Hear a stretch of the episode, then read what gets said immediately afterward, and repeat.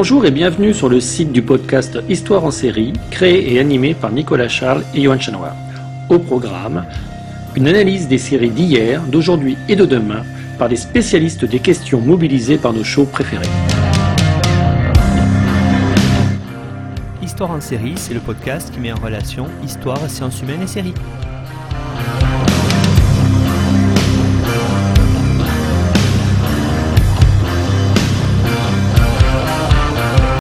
Bonjour à tous, bienvenue dans Histoire en série où aujourd'hui je reçois François-Xavier Nérard. Bonjour François-Xavier. Bonjour. Alors François-Xavier Nérard, vous êtes maître de conférences en histoire russe et soviétique à l'université Paris 1 Panthéon-Sorbonne depuis 2012. Vous êtes agrégé d'histoire, ancien élève de l'école normale supérieure et vous êtes spécialiste de l'histoire sociale de l'Union soviétique. Vous avez notamment travaillé pour votre thèse sur les dénonciations, les plaintes et les formes de protestation dans l'URSS stalinienne entre 1928 et 1941. Euh, vous poursuivez vos recherches dans deux directions principales actuellement.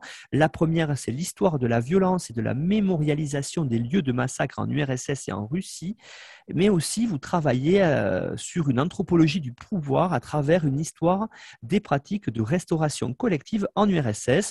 Donc vous êtes aussi, euh, vous travaillez sur la matérialité de la civilisation soviétique, ses traces, et euh, tout ça c'est vraiment au cœur de vos recherches. Alors vous avez publié de nombreux ouvrages et articles dans des revues que l'on retrouve sur la page de l'émission sur histoireensérie.com, mais euh, je vais quand même citer le dernier ouvrage que vous avez fait paraître, qui est un des ouvrages majeurs, en tout cas, euh, si on s'intéresse à l'histoire de la Russie, de l'URSS, c'est l'Atlas historique de la Russie que vous avez publié euh, en collaboration avec Marie-Pierre Ray aux éditions Autrement en 2017-2019. Voilà, donc aujourd'hui, euh, vous avez compris, on va euh, filer en tout cas vers l'Europe de l'Est, on va filer vers la Russie et l'URSS, on va parler de, séries qui euh, traitent de, de ces aspects-là. Alors, vous avez voulu évoquer, François-Xavier, avec nous plusieurs séries. Peut-être on va commencer par les présenter aux auditeurs. Voilà. Alors, j'ai choisi de vous parler de, de deux séries principalement, peut-être de deux et demi, on va dire. Euh, ce sont deux séries qui, qui datent euh, en gros des années 2000, qui ont été diffusées avec un grand succès euh, en Russie à la télévision russe dans les années 2000-2010 et qui évoquent l'URSS de l'immédiat après Seconde Guerre mondiale. Elles se déroulent toutes les deux en 1946 euh, la première qui s'appelle Liquidat, c'est-à-dire liquidation, euh, se déroule à Odessa, donc la, ville ukrainienne sur les bords de la mer Noire en 1946. Euh, printemps, printemps été 1946. Euh, la seconde qui s'appelle Leningrad 46, le titre est pas follement original, décrit aussi des, des, événements, des, une sorte d'enquête policière euh, dans la capitale du nord de la Russie. Euh, pareil, euh, alors c'est plutôt, je dirais, plutôt l'automne 1946.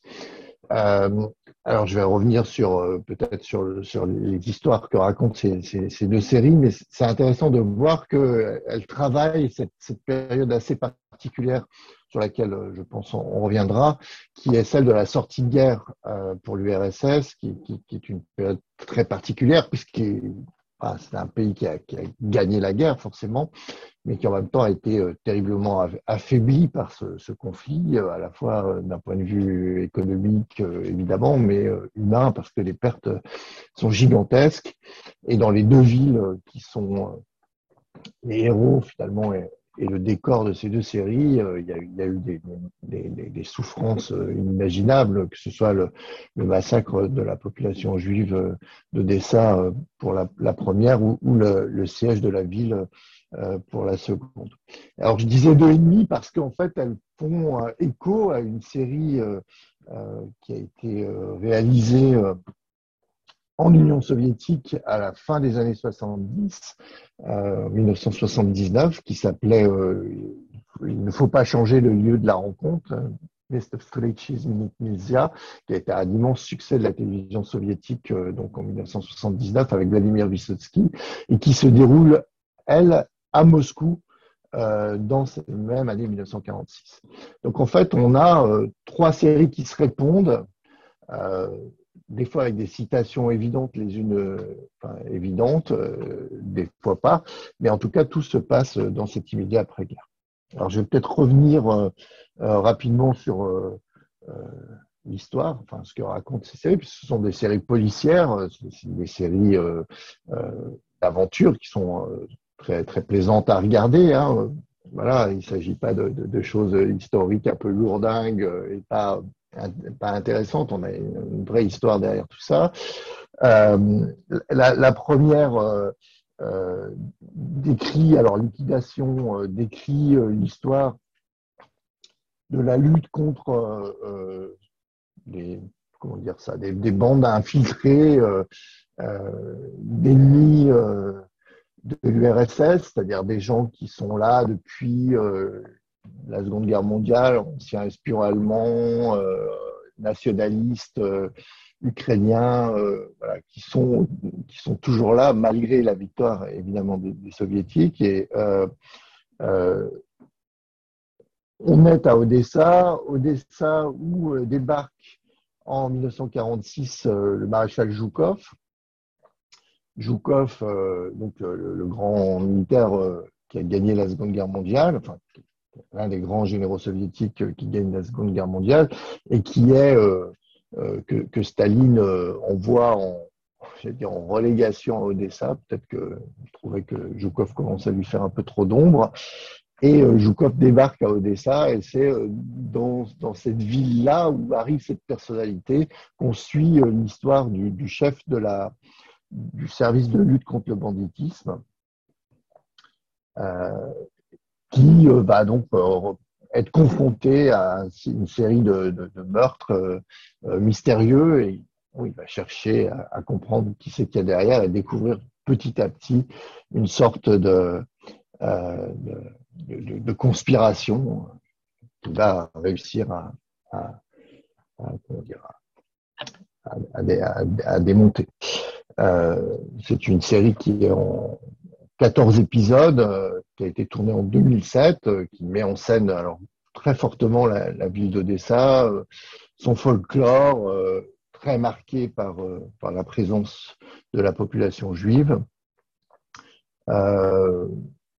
et d'un certain nombre de personnages négatifs sur lesquels on reviendra peut-être. Voilà, première série très, policière, euh, avec beaucoup de suspense euh, euh, et des personnages très typés, très, très agréables à, regarder. Il y a des acteurs assez importants, assez connus en, Russie. L'acteur principal est, Vladimir Mashkov, qui n'est pas très connu en France, mais comment dire, mais qui est très, très célèbre en Russie, euh, Sergei Makovietsky et, Mikhail Porechenkov. Bon, euh, voilà. Je, on reviendra peut-être sur ces personnages un peu, plus tard. La deuxième série est plus tardive. Euh, Leningrad 1946 euh, est tournée en 2015.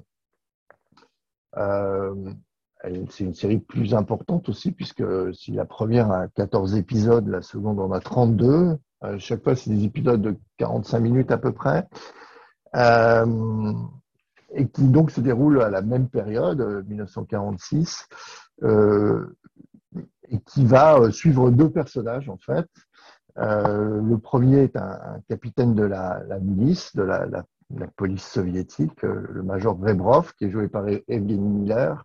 Et le second est un ancien professeur de littérature russe à l'université de Leningrad, un certain Danilov, joué par Sergei Garmash, euh, qui progressivement va être repoussé euh, dans euh, la criminalité, va devenir un des chefs des, de, la mafia criminelle de, la ville de Leningrad sous le, surnom du prof, Uchitel. il va être poursuivi par ce capitaine de la milice, le, major Vrebrov. Alors, c'est une histoire très croisée entre ces deux personnages euh, qui se connaissent dans le premier épisode dans, dans, dans, le train et qui après, euh, tout au cours des 32 épisodes, vont se croiser sans jamais, euh, sauf à la fin évidemment, se, se, retrouver. ce qui est intéressant dans cette série, c'est de voir comment ce Danilov, qui est un, qui est un brave type, en fait, se retrouve dans les marges de la société soviétique parce que euh, d'abord il a été fait prisonnier de guerre, donc il s'évade, mais un prisonnier de guerre qui s'évade dans, la Seconde Guerre mondiale soviétique euh, ne retrouve pas sa place dans la société. Un, prisonnier de guerre euh, est suspecté d'avoir trahi et il est envoyé en bataillon disciplinaire. puis quand il revient dans la dans la société soviétique d'après 45, eh bien, il ne retrouve pas sa place, il ne retrouve pas son travail, il ne retrouve pas son droit au, logement, euh, il ne retrouve pas sa femme, il ne retrouve pas son enfant. Et en fait, toutes ces portes qui se ferment à lui du fait du fonctionnement de la société soviétique euh, vont, euh, vont le pousser finalement vers la criminalité. Et c'est ce regard intéressant de cette série sur cette période-là. Alors, peut-être je suis un peu long, mais pour, terminer, en fait, ces, deux séries évoquent une troisième série tout aussi policière, euh, tournée, donc je le disais tout à l'heure, en 1979, plus courte, puisqu'elle ne compte que cinq épisodes, autour de, comment dire, de Vladimir Vysotsky, qui est le, héros de, cette série. Euh, donc euh, Vladimir Vysotsky, peut-être certains d'entre vous le, connaissent, c'est ce grand chanteur euh, soviétique à la voix rocailleuse, qui était le mari de, Marina Vladi, qui a contribué à, le, faire connaître en France, qui était un grand acteur, aussi un grand acteur soviétique, acteur de théâtre. Il jouait théâtre de la la Taganka à Moscou, et euh, il va être le héros de, cette série, alors qui est purement policière, inspirée d'un roman des, frères Weiner, euh, qui aurait été bien traduit euh, en France, en, chez Folio Policier. Peut-être certains d'entre vous connaissent leurs œuvres. c'est souvent des, bons romans. Alors, c'est très, très, très policier, et donc c'est l'histoire d'un d'un soldat qui rentre de la guerre, euh, un certain Sharapov, euh, joué par Vladimir Konkin, un peu idéaliste et qui intègre l'équipe euh, des policiers de la brigade criminelle de Moscou sous la direction de Vysotsky, donc qui joue le rôle d'un personnage qui s'appelle Jeglov, et ils vont lutter au cours de ces cinq épisodes contre une bande de criminels euh, la bande du chat noir, euh, chacun avec euh, ses méthodes, Sharapov étant un peu idéaliste et Jeglov Vysotsky étant très, très pragmatique, n'hésitant pas à trafiquer les preuves, et en disant, pour lui, la fin justifie les moyens, et disons notamment une phrase qui est, qui est restée, c'est un, voleur, la place d'un voleur, c'est la prison. Donc, euh, je, fais tout ce qu'il faut pour l'envoyer en prison. Euh, phrase. Euh, et donc, cette série est, cruciale parce que on est à la fin des années 70, à un moment où la télévision est dans tous les foyers soviétiques. il n'y a pas un choix gigantesque de programmes. Donc la quasi-totalité de la population soviétique suit euh, euh, les aventures de Jeglov et de Sharapov, euh, et ça marque profondément les représentations des soviétiques. Jusqu'à, par exemple, Vladimir Poutine, hein, qui, a, qui, un moment, quand on lui posait une question en 2010 sur Khodorkovsky, donc cet oligarque qui avait été envoyé dans le bagne qu'en Occident, souvent, on présentait comme une, victime de la répression euh, politique. Euh, quand on lui pose la question, euh, Poutine répond avec la phrase de, de Vysotsky quoi. Un, voleur doit, la place d'un voleur est en prison. C'est dire l'importance de cette série dans les représentations. Et quand les post-soviétiques vont tourner des, séries un peu plus tard, ils vont, enfin voilà, cette période de 46 euh, cet écho euh, à, à Mr. Strich's Minute donc il, ne faut pas changer le lieu de la rencontre. Cette série euh, de Vysotsky est évidemment est évidemment cruciale. Voilà un petit peu pour la, présentation de, ces trois séries. J'espère avoir été suffisamment clair. Tout à fait, merci en tout cas François-Xavier pour cette présentation. Il fallait effectivement planter le décor, j'allais dire, parce que euh, j'aurais une question maintenant à vous poser qui est très intéressante euh, aussi pour bien comprendre ces séries-là, euh, c'est de s'intéresser au contexte de production, c'est-à-dire on est bien conscient et on essaie de travailler là-dessus dans Histoire en série, c'est de comprendre véritablement comment les séries, même si elles sont historiques, même si elles parlent du passé, parfois lointain, en tout cas, elles sont produites dans un certain contexte de production. Alors j'aimerais que vous regardiez cela parce que, effectivement, vous l'avez dit, vous avez évoqué une série de 1979 et des séries euh, des années 2000, 2010 en tout cas. Donc on est là-dessus, euh, la façon à la fois de voir la période, notamment le stalinisme, a fortement évolué en Russie. Oui, ça c'est évidemment crucial parce que euh, on est euh, quand euh, la, première série de 79, euh, est, est tournée, on est dans le, je, dirais, le sorte de brejnevisme triomphant. Enfin, c'est triomphant, c'est peut-être pas le, bon mot, mais c'est le, le, moment de la, stagnation la plus marquée, dans un rapport au stalinisme très spécifique, c'est-à-dire euh, on a tourné la page de la critique euh, khrouchtchevienne du stalinisme. Euh, certains vont dire qu'on a une sorte de réhabilitation du stalinisme. de fait, on ne parle pas véritablement de Staline, mais on valide globalement sa gestion de la guerre. Et puis surtout, sous Brejnev se développe le culte de la Seconde Guerre mondiale qui devient la base du contrat social soviétique si euh, euh, pendant longtemps l'URSS était le pays de la révolution d'octobre, sous Brejnev, ça, continue à être le pays de la révolution d'octobre, mais c'est d'abord, je dirais, le pays qui a gagné la Seconde Guerre mondiale. C'est le pays qui a battu le fascisme. Et donc, euh, tourner une série qui se passe là, à, ce moment-là, c'est-à-dire à la fin de la Seconde Guerre mondiale, est, absolument, est absolument pas neutre ça pour le, contexte et pour le, comment dire, le, choix du sujet.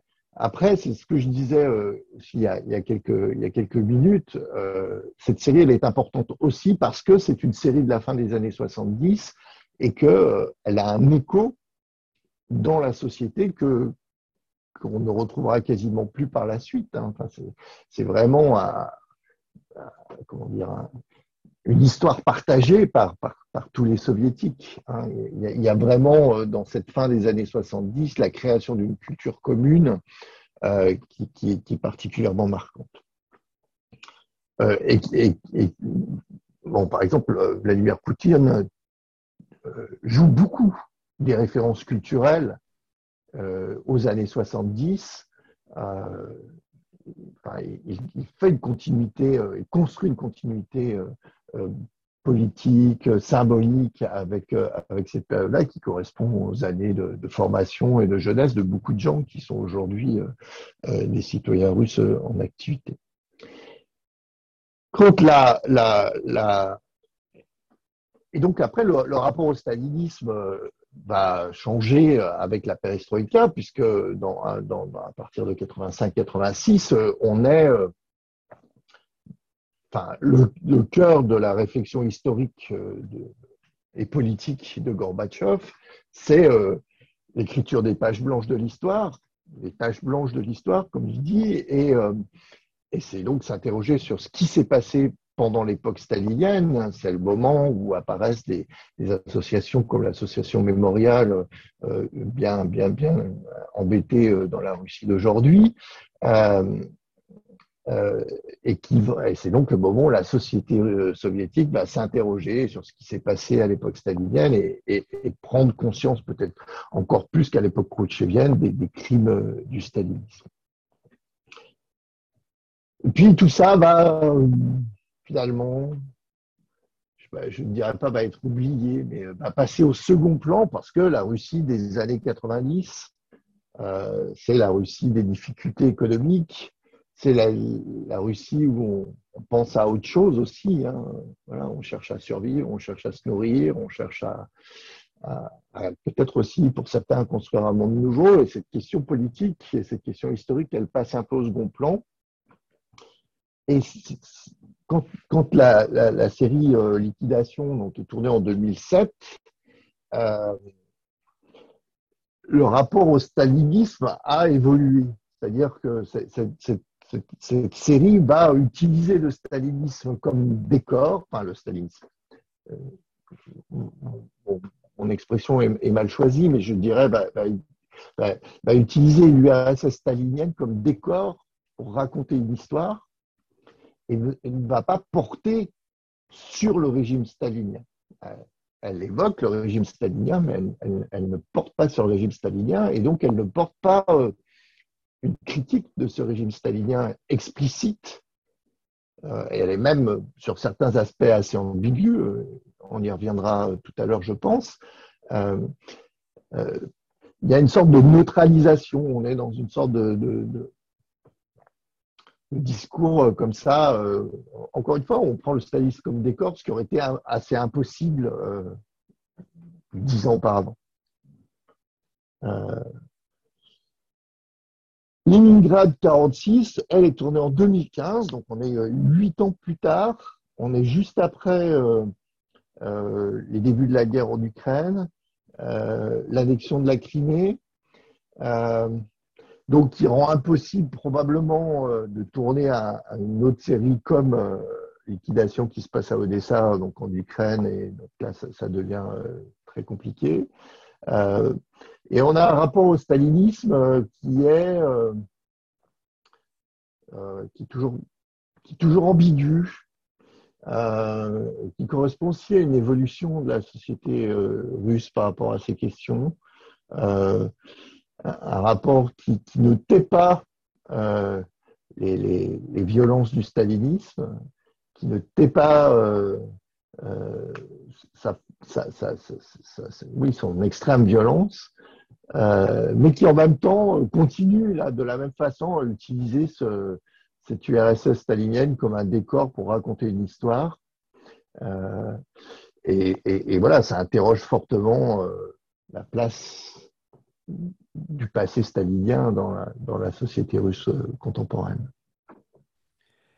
François-Xavier, vous avez, euh, en présentant ces séries, euh, évoqué le fait que ce sont des séries policières. Alors j'aimerais maintenant peut-être que vous précisiez qu'est-ce que vous entendez par euh, police dans l'Union soviétique, puisqu'on sait qu'il n'y a pas qu'une seule police dans le sens où nous on l'entend aujourd'hui, mais en fait qu'il y a deux polices, une criminelle et une politique. Alors est-ce que peut-être vous pourriez là-dessus les présenter en, en, faisant peut-être une, une, j'allais dire une reconstitution historique, voir comment elles se sont construites et développées euh, depuis l'apparition euh, du communisme et de l'URSS euh, après la révolution d'octobre et l'apparition de l'URSS en 1921.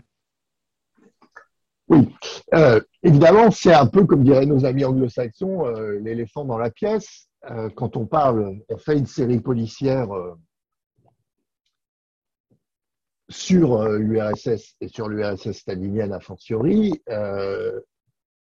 il y a ces deux polices, c'est-à-dire d'un côté la police euh, criminelle, celle qui euh, assure la police euh, quotidienne, qui poursuit les, criminels, les gens qui, les voleurs, les violeurs, les assassins. Et puis il y a la police politique à côté. et évidemment, il y a toujours cette ambiguïté parce que les forces de l'ordre, c'est ces deux choses-là, et que à partir du moment où vous êtes un scénariste et que vous allez écrire une série qui met en scène euh, des, délinquants ou des gens qui, manquent à l'ordre, euh, vous allez nécessairement devoir vous poser la question de qu'est-ce que vous faites de la, police politique. Alors en fait, ce sont deux branches assez différentes, puisque la, police politique, elle met euh, très tôt dans le régime soviétique, dès décembre 1917, c'est la fondation par euh, Félix Dzerzhinsky euh, de ce qu'on appelle la Tchéka, la commission extraordinaire de lutte euh, contre le sabotage et la contre-révolution. Cette Tchéka qui va être cruciale au moment de la guerre civile pour la victoire des bolcheviks en assurant une domination, enfin, une domination du pays.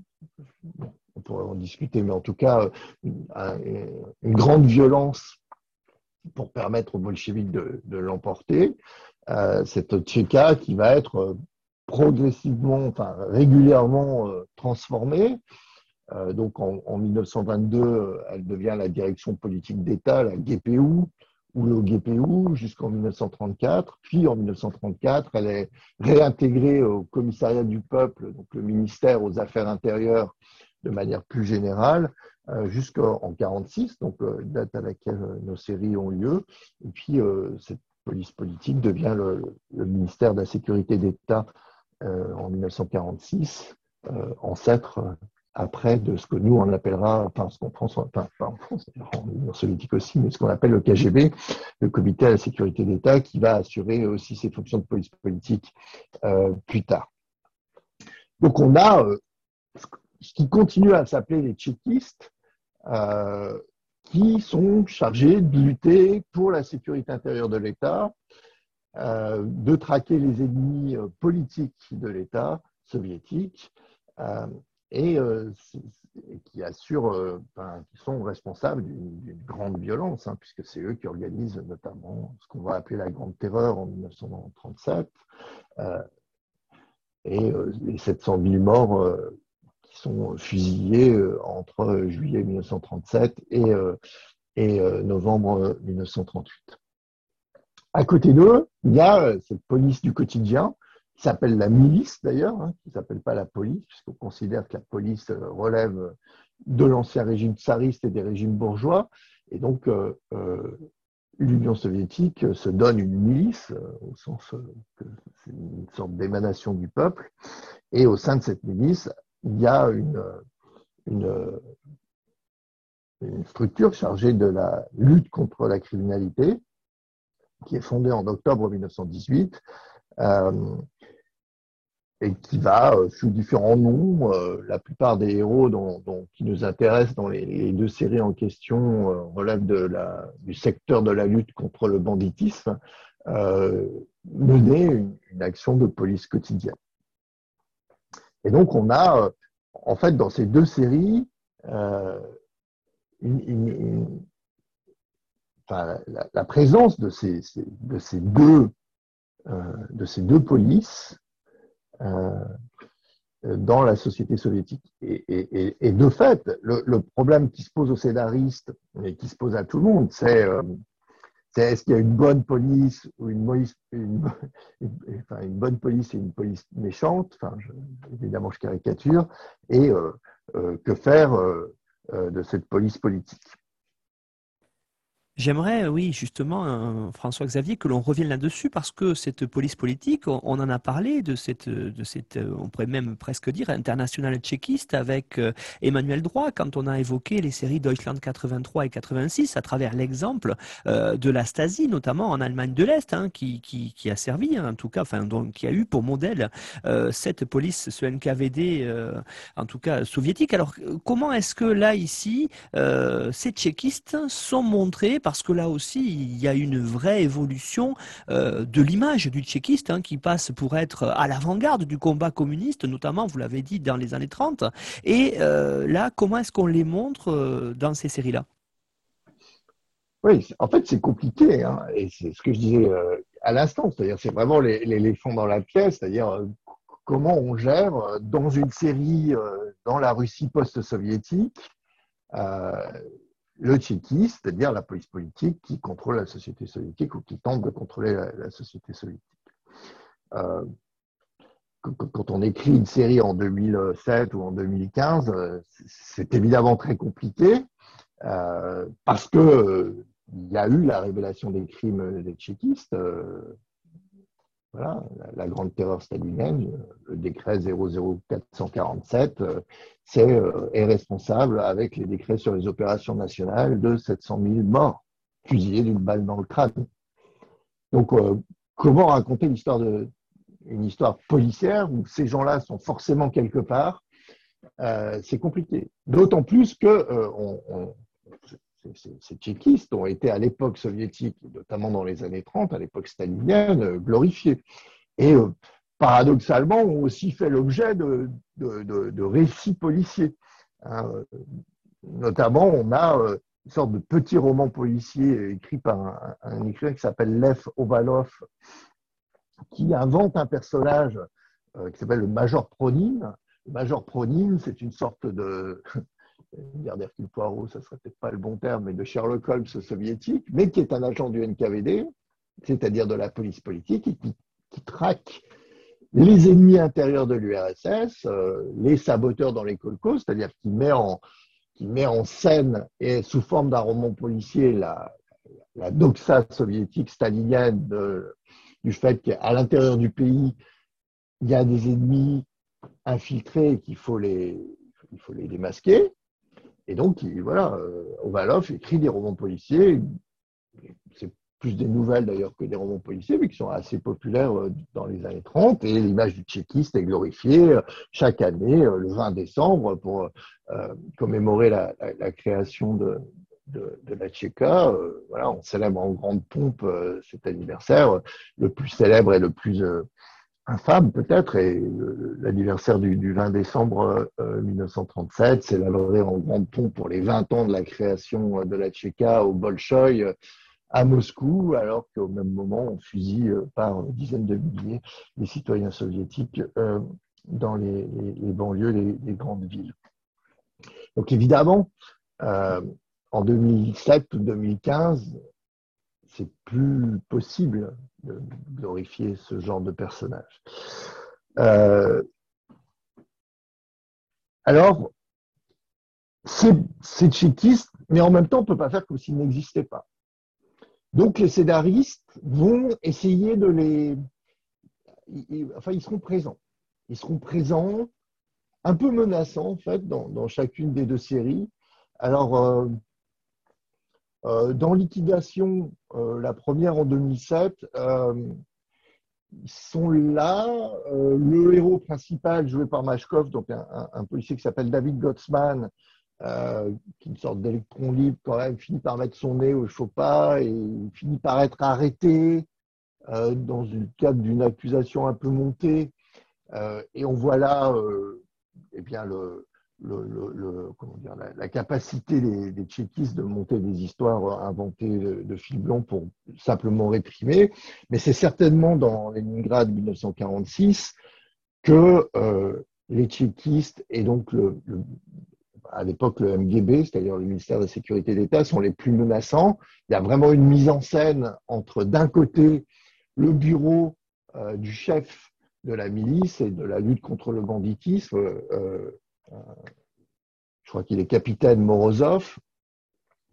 Et puis euh, en dessous, on a l'impression, alors je ne sais pas si c'est en dessous ou au-dessus, mais j'ai l'impression que c'est l'étage du dessous, euh, où il y a le commissariat, le, le, MGB, c'est-à-dire la, sécurité d'État. Et euh, c'est un endroit menaçant parce qu'on s'aperçoit que même si le chef de la milice est tout puissant dans son domaine, et c'est quand même le chef des flics, il est capable d'arrêter euh, qui veut, eh bien, il est, toujours sous la, menace non dite euh, de l'action euh, de la police politique. Et c'est aussi un moyen pour les scénaristes de Leningrad 46 de faire sentir cette fragilité de la société soviétique, de, tout le monde. C'est-à-dire c'est aussi un enjeu de ces séries de montrer euh, euh, une société complexe euh, où il n'y a pas que des bons et des méchants et que chacun à un moment a des choix à faire, que ces choix sont contraints, notamment par la présence de la police politique. et que bah, le choix suppose parfois des compromissions, euh, parfois des absences de choix, et, que euh, euh, finalement, c'est cette vision-là du stalinisme qui, domine à la, vision des, deux, des, deux, séries dont, dont je voulais vous parler. Quand on imagine une série, en tout cas qui traite sur euh, ce qu'on a appelé le bloc de l'Est, on a du mal à, se représenter qu'il y a dans ces, pays-là aussi, dans ces démocraties populaires, en URSS aussi, on a du mal à, voir qu'il y ait un monde interlope, un monde criminel, François-Xavier, parce qu'on on a l'impression justement du fait de la présence de ces polices politiques, euh, on a l'impression que toute la société est encadrée, contrôlée et surveillée. Or, euh, quand on voit ces séries-là et quand on vous suit, on comprend bien que la criminalité dans le bloc soviétique est quand même présente. Oui, c'est tout le paradoxe de, ces régimes-là et des, représentations qu'ils donnent à voir. Euh, alors, bon, on est en France très marqué par le, paradigme du totalitarisme, hein, c'est-à-dire l'idée que ce sont des sociétés entièrement contrôlées par le, pouvoir politique et, sa branche euh, répressive, la police politique que l'on vient d'évoquer, euh, alors que dans les faits, c'est n'est pas le cas. C'est-à-dire qu'il y a une ambition de contrôle totalitaire, évidemment. Quelqu'un comme Staline euh, rêve de contrôler totalement sa société et se donne les moyens de le faire, mais il n'y arrive jamais totalement. Cette société échappe en permanence de différentes façons au contrôle qu'on cherche de lui imposer.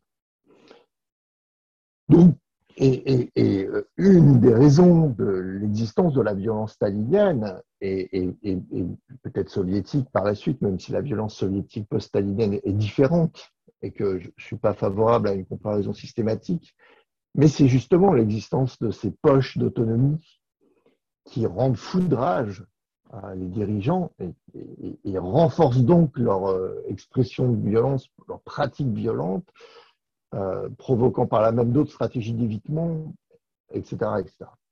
Donc c'est pour ça que, par exemple, moi, ce modèle du totalitarisme ne, me plaît pas du tout et je pense qu'il ne permet pas de, comprendre grand-chose au stalinisme. C'est un premier point. Le deuxième point par rapport à votre question, euh, c'est que ce monde criminel est très représenté dès l'époque soviétique euh, dans les films. Euh, dans les films.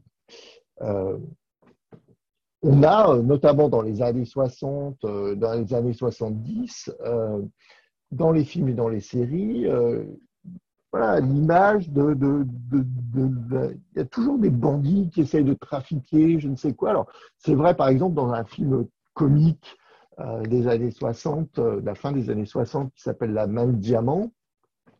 La main de diamant, c'est euh, une sorte d'adaptation soviétique du Cornio avec Bourville et De Funès, où vous avez une sorte de, personnage un peu innocent joué par Yuri Nikulin qui devient malgré lui le, porteur de, diamants trafiqués par des, des mafieux soviétiques et donc, c'est un immense succès du cinéma soviétique, mais qui est basé sur l'existence voilà, de ce monde interlope. Et, en fait, euh, ce n'est pas, le seul exemple. Il y a vraiment euh, l'idée qu'il existe voilà, des, délinquants, des, gens qui ne respectent pas les règles, euh, et c'est vraiment très présent. alors, c'est pas un hasard. Ça, permet aussi au pouvoir soviétique de justifier euh, euh, bah, son, ambition de contrôle, euh, ses pratiques répressives. S'il y a des bandits, il bah, faut les poursuivre et donc il faut les réprimer. mais c'est vrai que ça colle pas avec l'image qu'on a a priori d'une société très contrôlée. alors c'est très intéressant de voir dans ces deux séries-là, puisque là on est dans le post-soviétique, donc la, la, la description de ce monde criminel est, plus libre. pas du tout la même chose.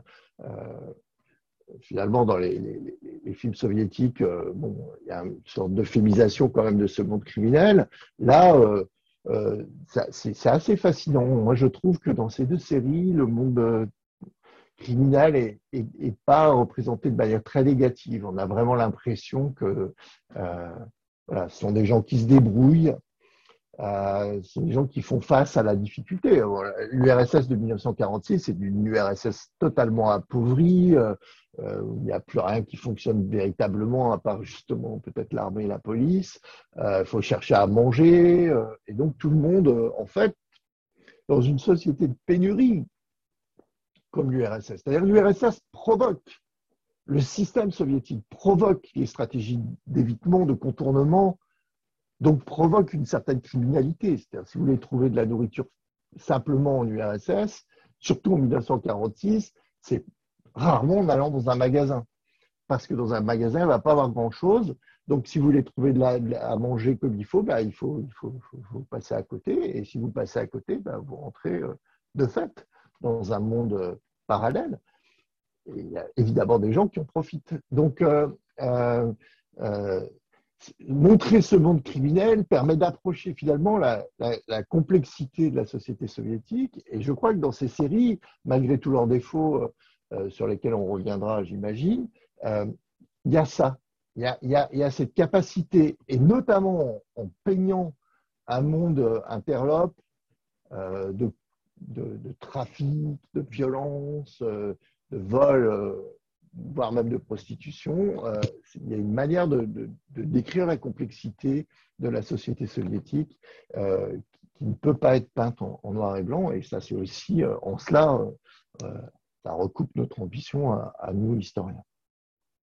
Et puis, il y a aussi quelque chose, justement, à l'opposé de ça, qui, est intéressant à voir dans les séries, François-Xavier, dans celle-là en tout cas, c'est peut-être le sens du rapport à la loi que l'on trouvait en Union soviétique, notamment, euh, en particulier euh, à travers euh, ce que l'on voit dans la série sur le sens moral du policier. Qu'est-ce qu'on peut dire là-dessus? Oui, finalement, ça s'inscrit dans la, logique de, ce que je viens d'expliquer, c'est-à-dire que on peut poser la question comme ça, peut-on être moralement irréprochable en stalinisme? Au sens où euh, euh, le, système stalinien euh, rend extrêmement difficile de, tout respecter, parce que si vous respectez tout et que vous rentrez dans... Vous, respectez tout, bah finalement, vous, êtes le perdant du jeu, parce que tout le monde contourne partout les règles. alors, c'est quelque chose qui se pose aussi euh, pour, les policiers, c'est-à-dire que dans, une société euh, violente, le stalinisme est, un système violent. Euh, un policier, à la limite, pourrait faire ce qu'il veut. je veux dire, un policier peut torturer, un policier peut abattre de manière comme ça. risque pas, enfin, on pourrait imaginer qu'il risque pas grand-chose. Et donc, on a on a, enfin, voilà, c'est une question qui se pose en permanence à chacun des personnages et à chacun des policiers, je vais y revenir, mais j'allais dire à chacun des soviétiques. Comment est-ce que je respecte la loi? Est-ce que je respecte les injonctions? Est-ce que je respecte ma morale? Ou est-ce que pour survivre, euh, je fais un pas de côté? Euh, c'est une question qui se pose euh, euh, aux simples soviétiques, qui se pose euh, à l'administratif, qui se pose aux, dirigeants politiques jusqu'au plus haut sommet de l'État. très peu de temps après, alors c'est pas 1946, c'est après, je crois que c'est en 1949, la, femme de, de Vyacheslav Molotov, par exemple, donc qui à l'époque comme un des très proches de Staline, le ministre des Affaires étrangères. Euh, sa femme, Paulina Gemtougina, euh, est arrêtée et déportée. Euh, comme elle est ministre à ce moment-là, pour pouvoir l'arrêter, il faut un vote du bureau politique. Et donc son mari, Molotov, est dans le bureau politique. Et Staline fait en sorte que Molotov doit voter pour euh, l'exclusion du parti de sa femme, ce qui provoquera son arrestation par la suite. Bon, bah, que, doit faire Molotov? Est-ce qu'il doit voter euh, tout en sachant, il sait pertinemment que sa femme n'a rien à se reprocher, enfin, en tout cas pas ce qu'on lui reproche.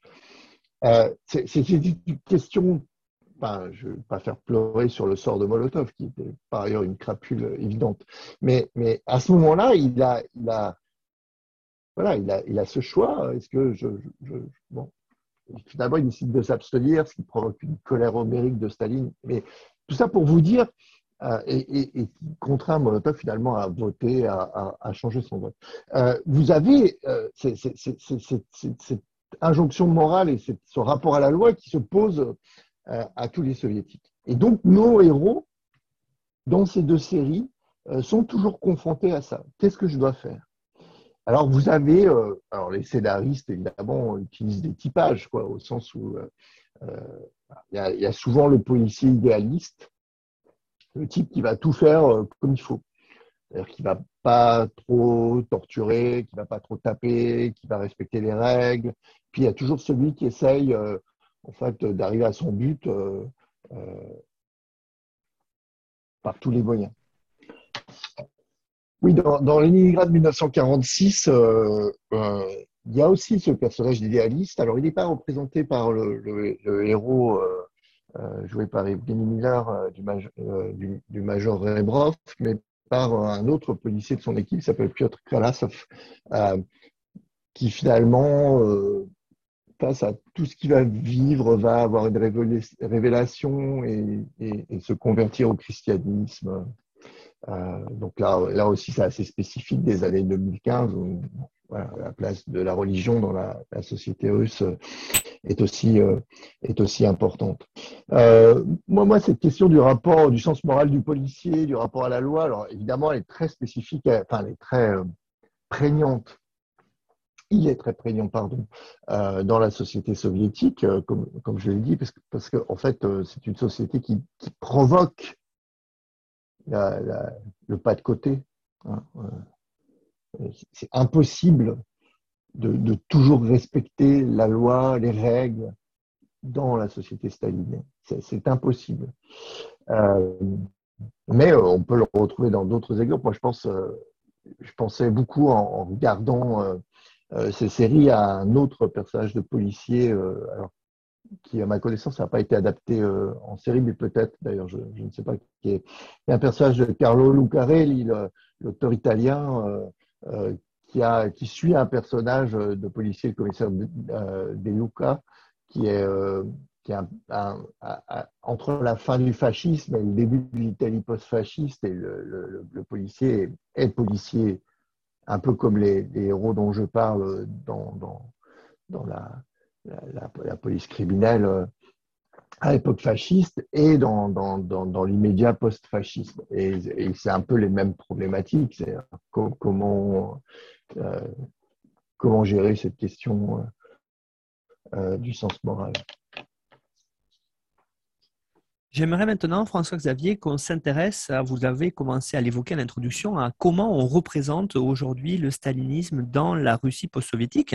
Et en ce sens, ces séries sont euh, véritablement les témoins de cela, en tout cas les deux dernières euh, que vous venez, euh, que vous évoquez avec nous, parce que on, voit qu'il y a une réelle évolution justement de l'image de cette période. Alors j'aimerais peut-être en premier que l'on revienne sur la période elle-même évoquée dans les deux séries, 1946 l'après-guerre, parce que euh, on est là véritablement à un tournant de la société euh, soviétique. En tout cas, on est un tournant peut-être, euh, c'est un enjeu essentiel pour ce que veut Staline dans la façon dont il veut construire la société soviétique, justement dans ces années d'après-guerre où, où l'URSS est le grand vainqueur du conflit. Oui, parce qu'on a des, le choix de cette période 1946 alors, est d'abord lié, euh, je l'ai dit euh, plusieurs fois, à, cette première série de 1979, euh, mais également il fait sens parce que c'est une période très particulière de l'histoire soviétique et ça, ça, permet de construire une représentation du stalinisme peut-être plus complexe que si on devait représenter les années 30, par exemple, euh, même s'il y a des séries aussi sur les années 30 on, pourra, on pourrait, si vous le souhaitez, parler. Euh, enfin, 1946, euh, et je vais enfoncer le porte ouverte, on est donc juste après 1945, mais la, guerre a été pour, pour les staliniens un test qu'ils estiment avoir gagné ils estiment c'est pas non plus, ils ont raison euh, dans une certaine mesure. C'est-à-dire, euh, ils ont eu la peur de leur vie en juin 1941, début juillet, enfin fin juin, début juillet 1941. C'est-à-dire euh, l'effondrement de l'armée soviétique, l'avancée extrêmement rapide des forces allemandes en juin, après le début de l'opération Barbarossa, provoque la stupeur et la peur physique, je dirais, de, des staliniens qui se disent euh, voilà, ça y est, on a perdu. Euh, et, perdre pour eux, c'est aussi perdre la vie, hein, quelque part. Euh, et, ils vont mettre en place une stratégie. Alors, multidimensionnelle pour essayer de ne pas perdre. Hein. Et cette stratégie, elle met en place, elle, comment dire, elle mobilise en partie la répression, euh, notamment toute, manifestation de défaitisme, de doute, de manque de courage, entre guillemets, va être systématiquement réprimée.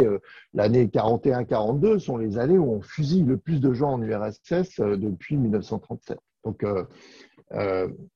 beaucoup moins, mais quand même, à, l'échelon du stalinisme, c'est les hautes eaux de, la violence. Euh, mais en plus, c'est pas que la violence, c'est pas ça qui va faire tenir la société soviétique, c'est pas que ça qui va faire tenir la société soviétique. Il y a aussi euh, toute une euh, sorte de compromis historique avec euh, les différentes parties de cette société. Compromis historique qui est illustré par le fameux discours de Staline du 3 juillet 1941, où il commence en évoquant ses camarades, Tavalchi comme habituellement, mais aussi ses frères et sœurs, brat et siostry, frères et sœurs, c'est une manière, c'est la manière dont les, prêtres, les popes orthodoxes s'adressent à leurs fidèles. Et que le euh, premier secrétaire du Parti communiste de l'Union soviétique s'adresse à sa population en utilisant cette formule-là, c'est perçu très vite comme cette volonté de rassembler qui va prendre différentes formes. Euh, euh, réautorisation à partir de 1943 de l'Église orthodoxe qui va avoir un nouveau, enfin, qui n'a jamais été interdite, mais qui va pouvoir de nouveau un peu mieux pratiquer avec l'élection d'un nouveau patriarche, euh, la possibilité d'utiliser les églises euh, nettement renforcées, euh, c'est la mobilisation de tout un discours nationaliste qui, qui s'inscrit dans la logique de, la grande histoire russe. Et, et, donc, on a, c'est la possibilité pour certaines personnes qui étaient persona non grata, je pense par exemple à la poétesse Anna Arbatova, qui va pouvoir publier un poème dans la presse euh, voilà, cette société de la guerre, pour tenir et pour ne pas s'effondrer, va être une société quelque part de, compromis. pas non plus exagéré, mais, dans une certaine dimension, c'est, c'est pas inexact d'utiliser ces termes de, compromis. Sauf qu'à la fin de la guerre, il gagne. Et euh, il gagne la guerre, et donc Staline le dit d'ailleurs dans un discours de 46 qui va euh, fortement euh, impressionner George Kennan, qui est le, chargé d'affaires soviétique, qui, va faire ce fameux télégramme qu'il va envoyer aux États-Unis, euh, ce, long télégramme, le long télégramme qui va lancer quelque part la guerre froide. C'est après avoir entendu ce discours de Staline qui dit finalement, bien on a gagné, on ne s'est pas effondré, c'est la preuve que notre régime est fort et est soutenu par la population. Et donc on a un moment de reprise en main de la société où on essaye de remettre euh, de l'ordre là-dedans et tout ce qu'on avait plus ou moins toléré comme manquement, comme comportement un peu hétérodoxe, euh, est désormais de nouveau réprimé. Donc c'est un moment intéressant. Deuxième moment intéressant, euh, c'est que ce retour d'une société du contrôle biologique se passe dans un, contexte de, traumatisme majeur parce que cette guerre a été traumatique dans l'espace soviétique. Euh, on ne dira jamais assez parce que je pense euh, on ne l'évoque pas assez dans la, dans la société française. Euh, à l'université ou dans le secondaire, la, la, guerre soviétique a été une guerre terrible. Bon, pas uniquement quantitativement. Hein. Quantitativement, on est euh, entre 20 et 30 millions de morts. Euh, c'est quelque chose euh, assez difficilement imaginable, mais vous avez des, moments terribles que l'une des séries évoque, c'est-à-dire par exemple ce, ce, siège de Leningrad qui va faire un peu plus de 600 000 morts, dont une grande partie pendant le premier hiver 1941-1942, où les gens vont mourir de froid et de faim parce qu'il n'y a pas de chauffage, il n'y a rien à manger, et qui fait moins 30, et que les gens, bah, pour survivre, ils mangent la colle des papiers peints, euh, ils pratiquent l'anthropophagie, mais ils meurent tout simplement, crèvent de, de, froid. Quoi. Euh, euh ce, moment traumatique de 600 000 morts, donc on évoque finalement assez peu en France. Enfin, ça ne fait pas partie des représentations évidentes de l'histoire de la Seconde Guerre mondiale, laisse des traces évidentes dans la société soviétique, et notamment dans le Leningrad de 1946, qui est le, décor euh, de la deuxième série que j'évoque aujourd'hui avec vous. Euh, à Odessa, c'est le massacre de la population juive. Euh, ce qu'on appelle aujourd'hui la Shoah par balle, ou en tout cas la destruction des juifs d'Union soviétique. entre 1941 et 1942, la, la quasi-totalité de la population juive qui se trouve dans les territoires occupés par les nazis est exterminée. Dans des villes euh, ancienne zone de peuplement à l'époque tsariste dans laquelle les juifs étaient astreints à résidence, dans des villes où la population juive représentait parfois 60-70% de la population. C'est-à-dire c'est la disparition d'un monde, d'une culture. Enfin, c'est quelque chose de... Euh, je, pense qu'on a toujours du mal à, véritablement comprendre. Donc on a une société... Euh, comment dire, traumatisé, dans lequel on a une reprise en main de contrôle politique, une réaffirmation du pouvoir stalinien qui s'était un tout petit peu euh, modéré, entre guillemets, pendant la, pendant la guerre. Et puis en plus, troisième dimension de ces années 46-47, c'est la désillusion. C'est-à-dire que les gens avaient accepté, euh, et je pense par exemple à, justement euh, il y a un très beau spectacle de Lev Dodin, euh, donc, euh, le metteur en scène du, petit théâtre, euh, Mali Théâtre de, Saint-Pétersbourg, adapté de Fyodor Abramov, qui s'appelle Frères et Sœurs, justement, qui décrit très bien ça dans les, villages de Sibérie. il y a une désillusion, c'est-à-dire les gens ont accepté de se serrer la ceinture pendant la Seconde Guerre mondiale en se disant bon ben là on n'a rien à manger, on a froid, nos proches meurent, mais on se bat pour un idéal, et puis après la guerre, tout ira mieux. Après la guerre, tout va pas mieux, parce qu'après la guerre, euh, il y a les problèmes économiques, la destruction euh, des, infrastructures économiques et puis de la population, ben, ça laisse des traces et que cette Union soviétique est, extrêmement appauvrie et on a faim. 1946-1947, c'est la troisième grande famine soviétique. Donc on est dans une société, euh, reprise en main, traumatisée, et qui en, plus fait face à une désillusion, c'est-à-dire que euh, voilà, euh, tous les espoirs, que peut signifier la victoire? On, met dans cette perspective de victoire entre 1941 et 1945 autant d'espoirs qu'il doit y avoir de citoyens soviétiques, différents probablement, et simplement, la réalité qui s'impose en 45, 46, 47, c'est celle d'un pays pauvre, violent, euh, et, ça rend les choses extrêmement difficiles. Et donc, euh, situer trois, trois séries, alors la soviétique un peu moins, les deux séries de, 1900, de 2007 et 2015 dans cette ambiance-là, euh, bah, offre des possibilités scénaristiques et en termes de représentation de ce qu'était le stalinisme, évidemment extrêmement riche parce qu'on est dans, une période très ambiguë où les gens ne savent pas euh, où doit aller leur loyauté, euh, où, doit, aller leurs idéaux, euh, à quoi il faut croire, qui est un enjeu majeur de ces années 45-48 en Union soviétique. François-Xavier Nérard, autre question maintenant par rapport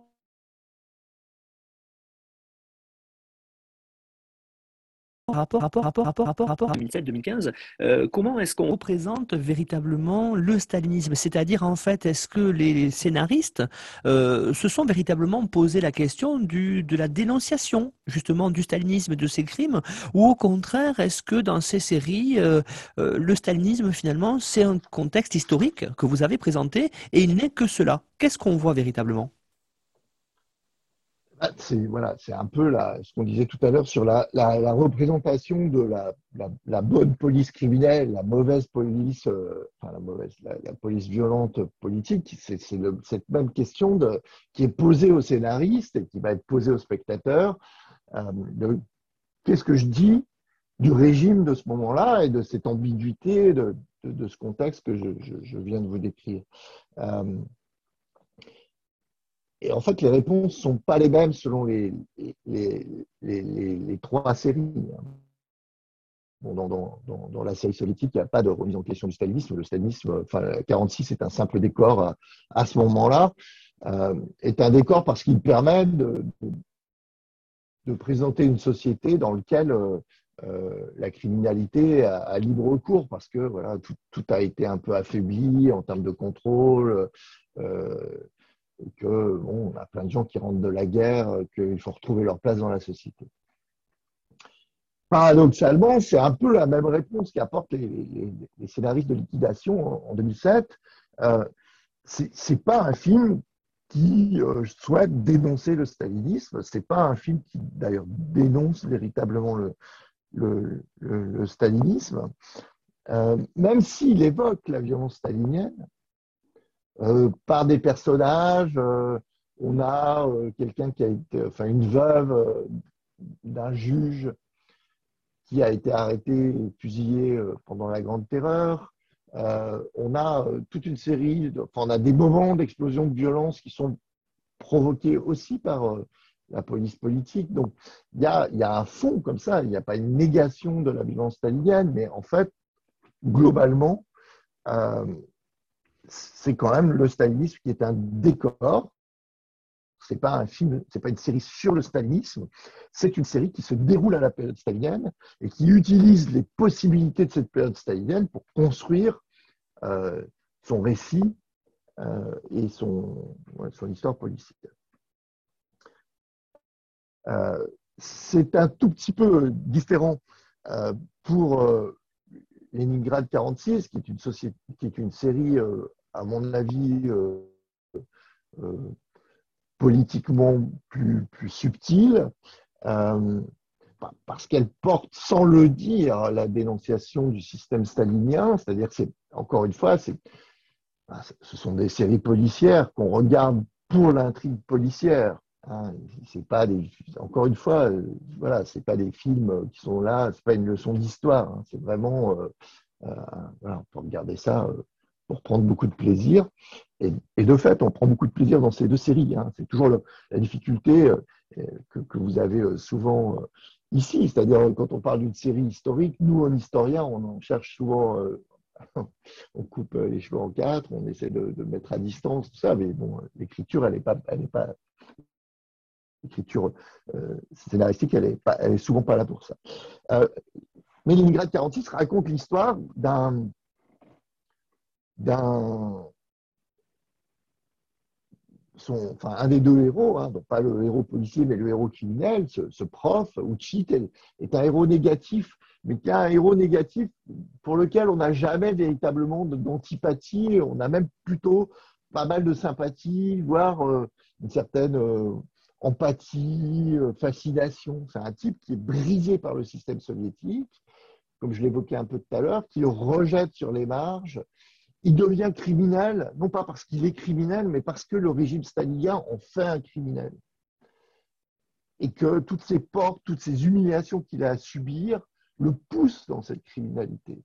Et donc, euh, ce, cette représentation d'un homme qui devient criminel un peu malgré lui, finalement, euh, euh, est, extrêmement intéressante et porte dénonciation, évidemment, de ces systèmes staliniens. De la même façon, dans ce Leningrad 46, les élites politiques euh, et sociales du stalinisme, on a un type qui est responsable du secteur de l'alimentation, on a un, qui devient par la suite euh, chef d'un des districts de, Leningrad, qui, est un corrompu, qui euh, utilise sa position pour euh, récupérer de la nourriture, pour être violent avec sa femme, pour cacher ses, propres turpitudes.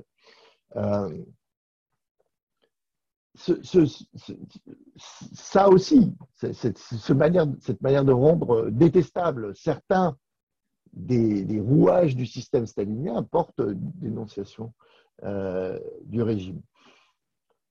Après, encore une fois, on est dans, deux séries qui portent un discours assez ambigu et encore une fois, qui ne sont pas là pour, enfin, qui ne se pensent pas, je crois, comme des, séries de dénonciation, mais comme des séries de, de, récits et qui cherchent souvent à, promouvoir un récit un tout petit peu ambigu, qui plaît, à, qui plaît à beaucoup de gens, je pense, en Russie, parce que ça, ça introduit la difficulté qu'il y a à être citoyen soviétique sous Staline. Comment euh, euh, euh, ne pas se mouiller les, doigts, ne pas se salir les doigts, euh, comment, euh, c'est la question du sens moral qu'on évoquait tout à l'heure.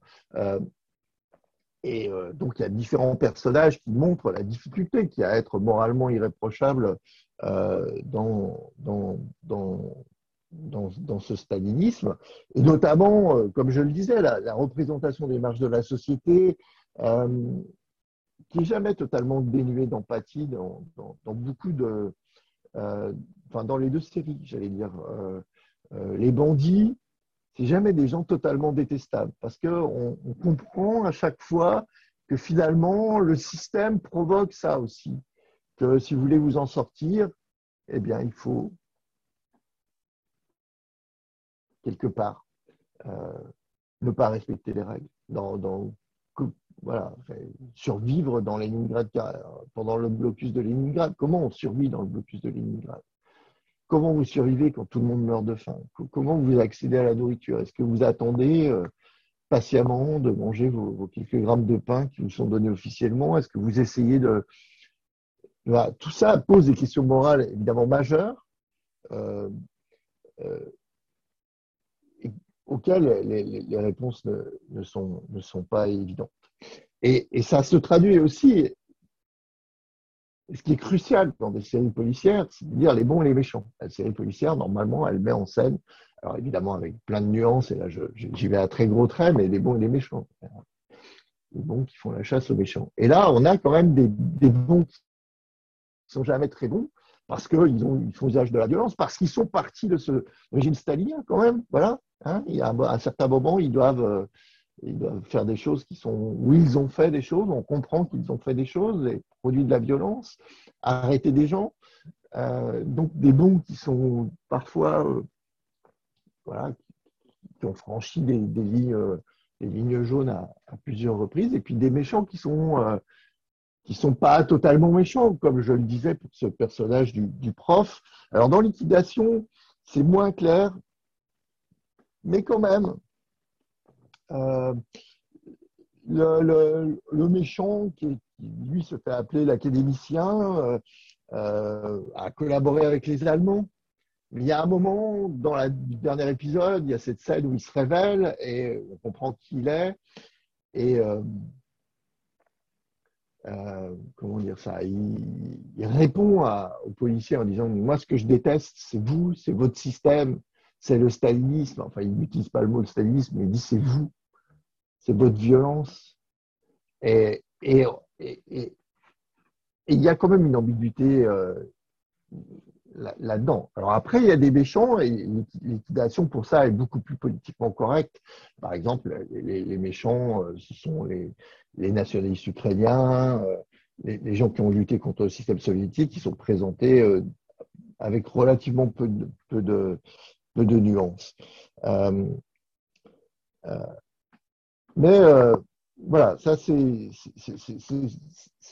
ça qui est fascinant, je crois aussi. Alors pour l'historien, quand on regarde ces séries, de, comment on, met en scène ce stanisme, euh, ça, ça, me ça m'a semblé euh, passionnant. François-Xavier Nérard, on est aujourd'hui avec vous pour évoquer deux séries historiques, principalement sur l'URSS.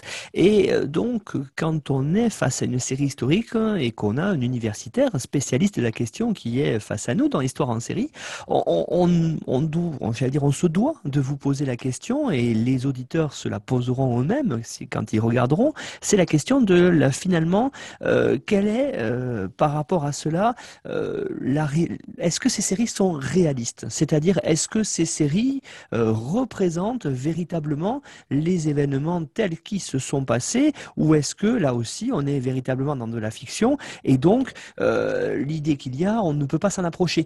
Euh, C'est vraiment cette question de la fidélité est majeure souvent dans les séries historiques et je vous la pose sur celle-ci parce que vous avez évoqué notamment sur la série Leningrad que l'on voit ce, cet aspect majeur à l'est de la Seconde Guerre mondiale, ce siège de plus de 900 jours de la ville qui a fait, vous l'avez dit, plus de 600 000 morts. Ça, ça semble apparaître.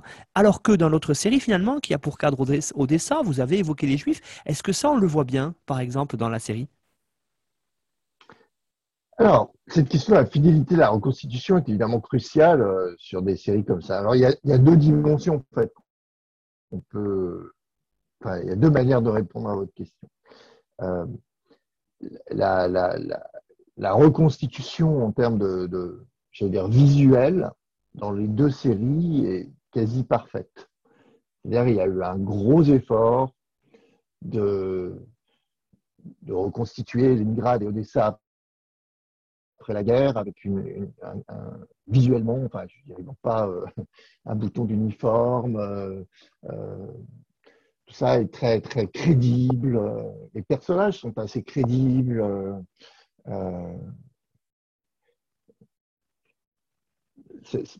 C'est assez réussi pour ça. mais évidemment, le diable se niche dans les détails, dans les gros détails.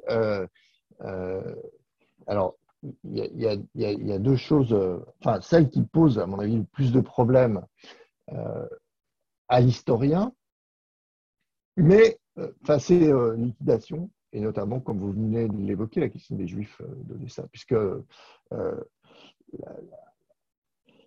Odessa, en 1941, au début de la guerre, est une ville dans laquelle la population juive a une place très importante. C'est à peu près 30% de la population, dont la moitié sont présents au moment où les, les Roumains euh, occupent la ville euh, en octobre 1941. Euh, et donc, c'est une ville qui, dans les représentations russes, c'est une ville juive dans laquelle il y a un humour juif, il y a une vie juive. et l'Odessa que représente liquidation garde ça. C'est-à-dire qu'on a même si, j'allais dire, la représentation visuelle est assez fidèle à l'Odessa d'après la guerre, de fait, la société qui vous donne à voir est une société plutôt d'avant la guerre, comme si les Juifs n'avaient pas été exterminés. Or, la quasi-totalité de la population juive d'Odessa a été exterminée. Et donc, l'Odessa en 1946 ne peut pas ressembler à l'Odessa qu'il donne à voir dans euh, liquidation 1940, euh, dans liquidation. La, présence des Juifs, d'une manière de parler, d'une manière d'être, des, personnages qui relèvent de euh, de ce folklore euh, odessite juif qui ne peuvent pas être là parce que il y a eu cette extermination des populations juives d'Odessa par euh, euh, les Roumains qui occupent la ville euh, en grande partie, pas uniquement, mais en, grande partie. Donc, exécution assez rapide au départ. en octobre 1941, vous avez quasiment 5000 juifs qui vont être assassinés et fusillés en, représailles à l'attentat contre le quartier général roumain d'Odessa, puis des déportations en Transnistrie, où tout le monde ne va pas mourir, mais quand même, ça va être euh, assez terrible pour euh, les deux tiers des, juifs de dessin. Euh, et ça, c'est quand même un, gros problème quand on regarde cette série. parce que ça n'est pas présent, quasiment pas présent. Cette extermination des Juifs est, quasiment pas évoquée. Euh, alors, pourquoi euh, On peut se poser la question. Euh, bon, on sait que la place du récit de l'extermination des Juifs de l'Union soviétique dans la société soviétique puis russe est, très particulière. ce sont des événements qui jouent un rôle beaucoup moins central dans le récit de la guerre que peut jouer dans le récit de la guerre chez nous en Occident. Euh, peut-être que de manière inconsciente, euh, les auteurs de, cette série ont, fait abstraction de ce qui s'est passé. Euh, mais c'est quelque chose qui est quand même très, très troublant. et qui n'a pas fait vraiment débat. Il y a quelques personnes qui en Russie ont, évoqué ça, mais ça n'a pas été évidemment crucial dans une série qui a été globalement très bien reçue. Et puis encore, il faut le, dire, qui est une, bonne série. Euh, évidemment un historien, il y a plusieurs moments où on, tique un peu, mais, euh, c'est une bonne série qui se laisse regarder avec beaucoup beaucoup d'intérêt. Euh, alors l'autre, Leningrad, pour ça, 46 est plus, est plus fidèle sur plein d'aspects à la, à l'histoire, j'allais dire. alors, Bon, ça se passe en 46, donc on ne parle pas du blocus, mais le blocus est omniprésent euh, dans le vécu des personnages. Euh, les allusions sont permanentes. Euh, et pour ça, c'est très fort. Mais, mais, mais la place du blocus de Leningrad dans la mémoire de la Seconde Guerre mondiale en Russie est, centrale. Est un des centres de cette mémoire, est un des, points importants de cette mémoire. Donc c'est moins problématique et c'est surtout évident qu'un scénariste russe qui va écrire sur euh, Leningrad 46 ne peut pas faire abstraction du, blocus, euh, c'est évident, mais, mais, mais, pour le coup c'est assez bien fait et, assez subtil. alors, dernier aspect peut-être euh, quand on réfléchit à la fidélité de cette reconstitution, peut-être plus décalé, je veux dire, bon, encore une fois, on a, on a à la fois visuellement quelque chose qui est assez réussi dans les deux séries. Ils ont fait des gros efforts en termes de, costumes, de décors. Euh, souvent dans les séries historiques, là, je pense qu'il y a des budgets relativement importants, mais euh, euh, on peut avoir, je sais pas quoi, de la publicité qui apparaît, qui a été mal cachée, ou que sais-je encore. Là, c'est vraiment parfait. en termes visuels, en termes historiques, il y a les limites importantes dont je viens de vous parler. Et euh, des dernières questions, euh, en fait, qui est assez liée euh, à l'écriture même des séries policières, c'est la question de la, présence des ennemis à l'intérieur de l'Union soviétique. En cela, c'est une reconstitution, c'est presque une mise en abîme des séries. C'est-à-dire que le stalinisme se construit sur l'idée que les ennemis qu'il faut rechercher, c'est pour ça qu'il y a une police politique, sont à l'intérieur. Il y a une sorte de cinquième colonne. Il y a des gens qui, sont, là pour abîmer, détruire, saboter l'Union soviétique. Et ils relèvent euh, des obligations de la police politique de les traquer, de les arrêter et de les mettre hors d'état de nuire. C'est une vision totalement euh, fantasmatique, puisque à partir de la fin des années 20, il n'y a, plus d'ennemis en Union soviétique. Tous, les ennemis politiques sont arrêtés, envoyés dans des camps. Euh, la plupart des autres n'ont pas les capacités d'influer en quoi que ce soit le fonctionnement de l'Union soviétique. Donc, euh, euh, les staliniens cherchent des ennemis qui n'existent pas, mais, mais, provoquent eux-mêmes notamment le, euh, les mensonges sur la vie, le parcours de vie des gens. Et donc, euh, euh, c'est un système qui se, comment dire, qui s'auto-alimente. Et donc, j'évoquais tout à l'heure les romans policiers de Lev qui met en scène ce Mayor Pronin dans les années 30, qui est un agent de NKVD qui cherche des, des saboteurs à l'intérieur de l'Union soviétique.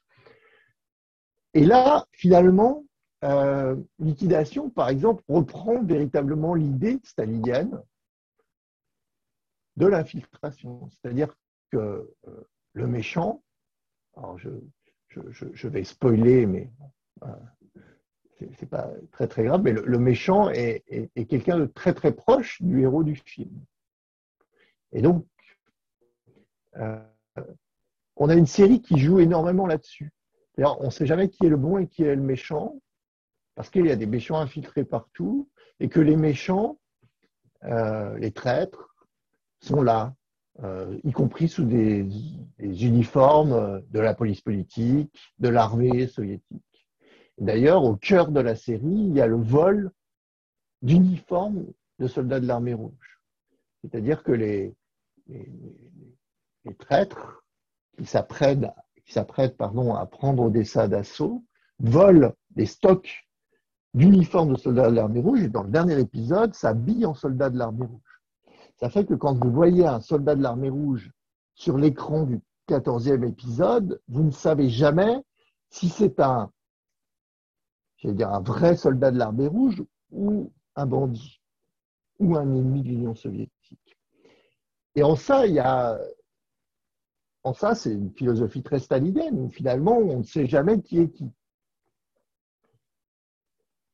Et, là, euh, alors, est-ce que c'est une reconstitution fidèle ou c'est une reproduction du discours stalinien euh, En cela, liquidation est quand même très ambiguë et me semble intéressant.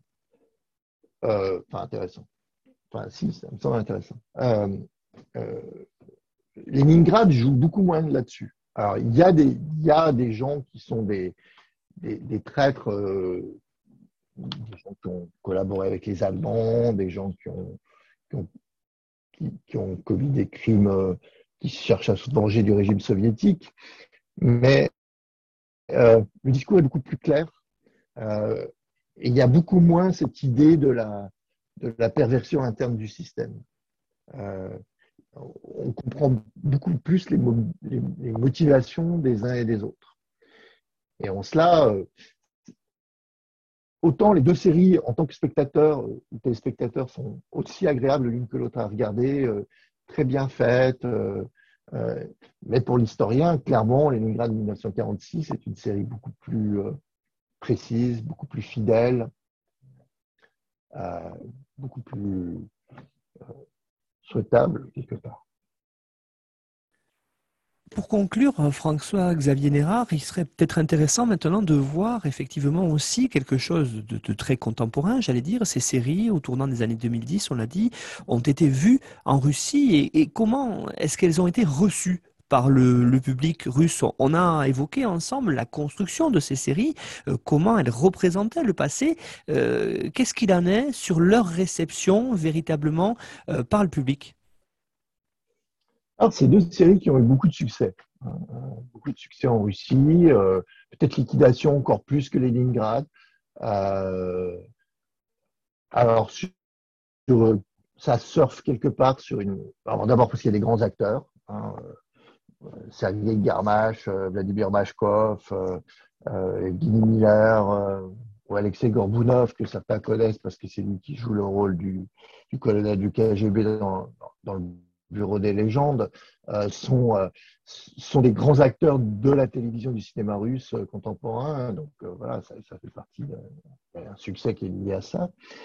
Il y a, ça se base aussi probablement en partie sur une sorte de vague nostalgique euh, d'un passé. Alors, vous voyez, à, double étage, hein, je pense qu'il y a la nostalgie de la fin des années 70 et l'écho qu'on trouve euh, euh, à la série de Vysotsky, parce que voilà, c'est le même type d'image. Ils ont joué là-dessus aussi, sur la représentation des lieux, la, la tonalité de, des couleurs. donc, il y a une sorte de de rejeu pour beaucoup de gens, je pense, de, cette fin des années 70, puis une nostalgie globale de la période soviétique euh, euh, sur laquelle on pourrait faire une émission en entier, donc on ne va pas assister plus que ça, mais il y a, quand même euh, une idée d'une sorte d'une période où les choses étaient simples, et qui fait que beaucoup de gens... et puis surtout, cet aspect, justement, sur lequel j'ai peut-être trop, en tout cas beaucoup insisté, euh, de, non-didactisme, de non-dénonciation. Enfin, ça n'en est pas dans des séries qui vous expliquent comme c'était mal, comme c'était criminel, comme, mais des séries qui racontent euh, une histoire, euh, voilà, une histoire qui se passe à la période stalinienne. Et ça, je pense que ça a été important pour, pour beaucoup de, Russes qui ont quand on regarde ce qui se dit sur les réseaux sociaux, dans les, forums, qui ont apprécié voilà, cette représentation non manichéenne, non dénonciatrice euh, d'une période compliquée. Donc, euh, ça explique euh, probablement le, le, succès de ces séries, qui ont été d'ailleurs diffusées dans l'espace russe, mais également dans l'espace post-soviétique, et notamment en Ukraine. Et c'est intéressant de voir euh, voir ça. évidemment, les rapports entre les Russes et les Ukrainiens ont, été très fortement impactés, ont changé euh, euh, de manière très, très dure après l'invasion de la Crimée et, début de la, et l'annexion de la Crimée et, les débuts de la guerre en 2014. et c'est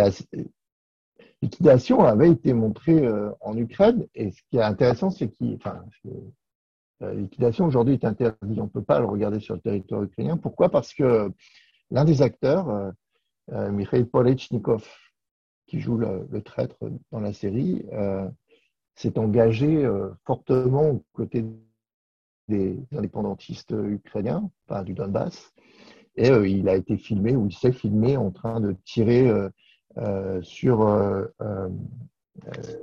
l'aéroport du Donetsk, l'aéroport de Donetsk, pardon.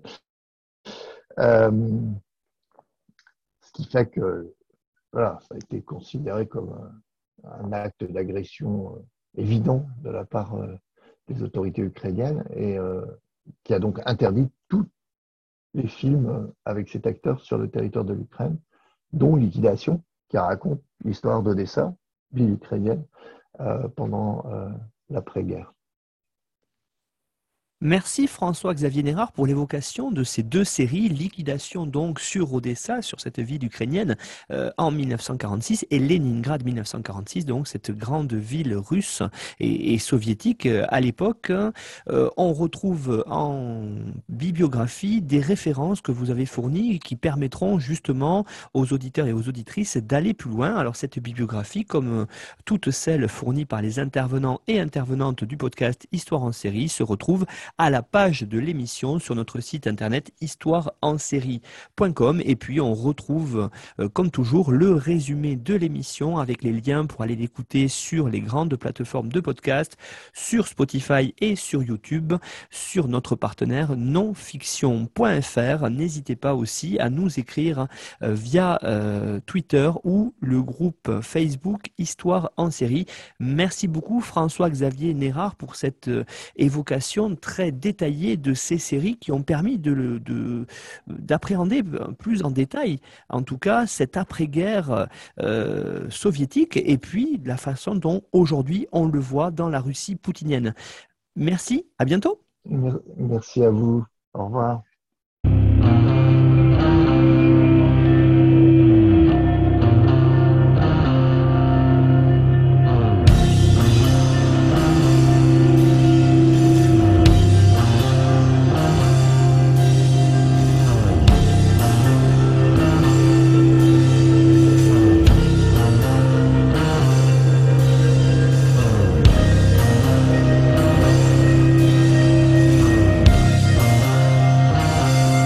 Retrouvez-nous sur Twitter, Histoire en série, pour connaître le programme à venir ainsi que des conseils bibliographiques.